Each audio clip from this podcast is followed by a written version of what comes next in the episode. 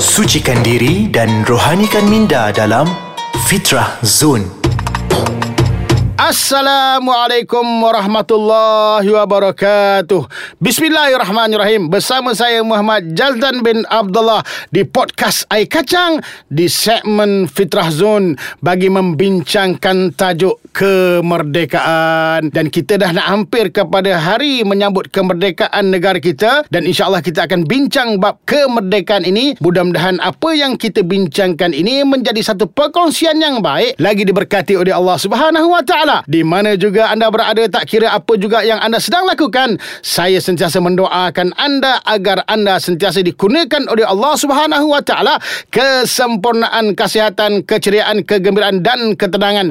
Dan mudah-mudahan kita sentiasa dalam rahmat Allah Subhanahu wa taala. Ibu-ibu ayah-ayah sahabat-sahabat pendengar podcast air kacang khususnya dari segmen Fitrah Zone. Bila mana kita sebut berkaitan dengan merdeka merdeka itu membawa erti kebebasan kelepasan kebaikan dan maknanya dia akan menuju ke arah kebaikan. Oleh sebab itu bila mana kita lihat kemerdekaan ni perkara yang pertama kita lihat negara. Bila sesebuah negara itu bebas daripada belenggu penjajahan maka di situlah disebut mereka itu disebut sebagai negara yang bebas dan negara yang merdeka. Tetapi apabila kemerdekaan itu kita lihat pada diri kita maka waktu itulah kita lihat rupanya yang dikatakan kemerdekaan yang ada pada diri kita itu iaitu bebas daripada belenggu perkara-perkara perkara yang tidak baik. Ke manakah kita? Kita nak bawa diri kita ke mana?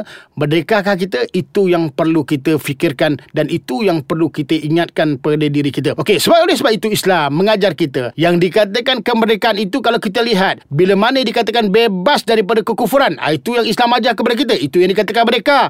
Ha, disebut juga Islam iaitu mengajar kita bebas daripada belenggu nafsu yang serakah. Tahu tak nafsu serakah? Ha, itu yang dikatakan juga merdeka dan begitu juga yang dikatakan mereka dalam Islam itu bebas daripada belenggu daripada melakukan larangan daripada Allah SWT itu yang dikatakan mereka.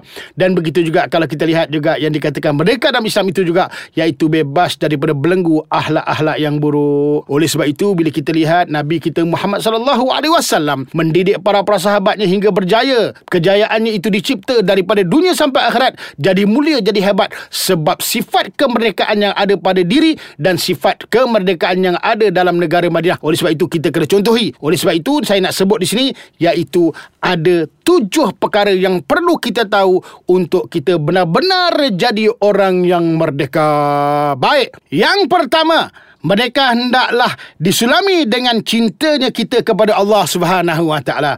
Baik yang dikatakan cinta kepada Allah Subhanahu Wa Taala hendaklah kita mengikut segala perintah Allah Subhanahu Wa Taala dan meninggalkan segala larangan Allah Subhanahu Wa Taala. Kerana apa? Setiap perbuatan kita itu hendaklah kita tahu rupanya Allah sentiasa memerhatikan yang disebut bab berkaitan memerhatikan itu Allah nak menilai dia itu kita ini benar-benar bertakwa kepada Allah ataupun tidak. Ibu-ibu, ayah-ayah, sahabat-sahabat sahabat pendengar uh, podcast Air Kacang di segmen Fitrah Zone. Mudah-mudahan apa yang kita bincangkan bab berkaitan perkara yang pertama, kita sulamkan dengan mencintai Allah. Mudah-mudahan dengan mencintai Allah ini kita mendapat kesempurnaan kemerdekaan. Ya betul tahu. Oleh sebab itu kalau kita lihat perbuatan kita ni, hendaklah kita cari semata-mata untuk mencari keredaan Allah Taala, untuk niat kerana Allah Taala. Dengan kita niat kerana Allah Taala itulah insya-Allah pekerjaan kita ini akan jadi sempurna dan itu yang disebut sebagai kemerdekaan yang ada pada diri kita dan itulah insya-Allah kita kita akan zahirkan kemerdekaan itu apa yang dibawa oleh negara kita yang tercinta. Itu perkara yang pertama. Perkara yang kedua, hendaklah kita tahu, merdeka ini juga hendaklah disulami dengan apa? Mencintai Nabi kita Muhammad sallallahu alaihi wasallam. Bila mana kita dapat mencintai Nabi sallallahu alaihi wasallam, maka Nabi ni sebenarnya orang yang bertanggungjawab untuk mengajar kita iaitu disebut sebagai syariat Islamiah yang dikatakan peraturan di dalam kehidupan. Maka Nabi ajar kita daripada mula kita bangun sampai kita tidur semula, maka rupanya peraturan yang begitu cantik dan begitu indah. Maknanya kalau kita dapat mencintai Nabi, kita akan dapat ikut syariat Nabi, insya-Allah di situlah yang disebut sebagai sesempurna kemerdekaan. Apatah kalau kita dapat hanya untuk merdeka negara, kita tak dapat merdekakan kita untuk mencintakan mencintakan Nabi kita Muhammad sallallahu alaihi wasallam. Akhirnya syariat itu kita tidak dapat kedepankan. Akhirnya kita tak jadi orang yang betul-betul disebut sebagai orang yang merdeka dan mengikuti sunnah Nabi kita Muhammad sallallahu alaihi wasallam. Jangan ke mana kita akan sambung selepas ini di segmen Fitrah Zone di podcast Air Kacang Alhamdulillah syukur kita kepada Allah Subhanahu Wa Taala masih lagi kita berada di podcast Ais Kacang di segmen Fitrah Zone bagi membincangkan tajuk bab berkaitan dengan kemerdekaan. Tadi kita dah bincang bab perkara yang kedua. Daripada dua perkara itu kita tahu rupanya hakikat kemerdekaan hendaklah kita sulamkan dengan apa? Mencintai kita kepada Allah SWT dan mencintai Nabi kita Muhammad SAW dan perkara yang ketiga yang dikatakan hakikat kemerdekaan itu hendaklah kita sulamkan iaitu dengan mencintai agama. Bila mana bila mana kita sebut bab agama kitalah yang kena jaga agama kita. Dengan menjaga agama kita ni insya-Allah kemerdekaan yang ada pada negara kita ni akan terjaga dengan baik. Oleh sebab itu nak menjaga agama ni bukan payah benar. Senang aja. Iaitu ada lima perkara yang perlu kita tahu. Sampua tak sampua. Mana kiraannya tu ada lima. Perkara ingat yang wajib jangan tinggal. yang wajib jangan tinggal. Solat, puasa, zakat, haji jangan tinggal baik. Itu yang dikatakan mereka. Yang kedua, sunat perbanyakkan. Yang dikatakan sunat tu iaitu apa? Yang dikatakan sunat itu amalan-amalan yang oleh Nabi SAW yang boleh mengundang pahala. InsyaAllah bila kita buat amalan sunat dengan sendiri insyaAllah amalan wajib terjaga. Dan perkara-perkara yang haram tinggalkan terus. Jaga baik baik tinggalkan terus. Kerana dengan perkara haram inilah kadang-kadang kalau lakukan juga perkara itu kita akan dapat kerosakan bukan hanya diri kita tapi di dalam negara kita. Dan begitu juga kalau kita lihat iaitu apa? Perkara yang harus kena berjaga-jaga. Sebab perkara yang harus ini kadang-kadang dia boleh jadi baik dan dia boleh jadi yang kurang baik. Dan akhirnya perkara yang makruh hendaklah kita tinggalkan. Kerana perkara yang makruh inilah kadang-kadang mengundang kepada perkara-perkara yang buruk. Sebab itu orang yang benar-benar mereka hendaklah ia mempunyai sulaman kecintaannya terhadap agama Allah Subhanahu Wa Taala. Kerana bila kita jaga agama insya-Allah agama akan menjaga kita dan kita juga dengan agama akan menjaga keharmonian kestabilan negara kita. Oleh sebab itu kita akan hidup iaitu berpandukan kepada agama. insya-Allah maka negara kita akan jadi negara yang berkualiti. Ha itu perkara yang ketiga. Perkara yang keempat hendaklah merdeka itu disulami dengan cintanya kita ini kepada akhirat. Sebab apa? Bila mana kita mencintai akhirat insya-Allah kita akan menjaga tingkah laku kita di dunia ini kita memerhatikan kehidupan yang baik di dunia ini maka insya-Allah hakikat merdeka itu apabila dapat kejayaan daripada dunia sampai akhirat. Itu perkara yang keempat. Dan seterusnya, yang bila sebut bab berkaitan dengan mereka ini, hendaklah kita sulami dengan mencintai sesama Islam atau sesama kita. Ya Allah, hai. Maknanya bila kita mencintai sesama Islam dan sesama kita, insya Allah negara itu akan terbentuk dengan harmoni. Sebab itu Nabi SAW berpesan kepada kita, La yu'minu ahdukum hatta yuhibba li akhihi ma yuhibbu li nafsih.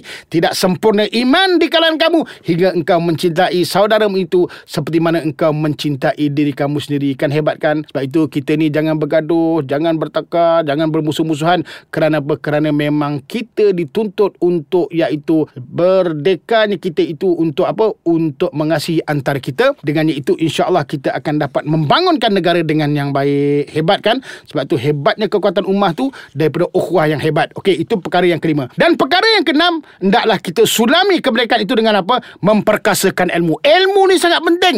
Kalau ilmu ini kita kedepankan, insya-Allah negara kita akan jadi negara yang maju. Tapi berdasarkan dengan apa? Asas kehidupan kita mestilah jadi orang yang berilmu. Bila kita jadi orang yang berilmu, insya-Allah ilmu itu akan mengajar kita jadi baik. Ilmu itu akan mengajar kita jadi hebat dan ilmu itu akan mengajar kita menjadi orang yang bertakwa.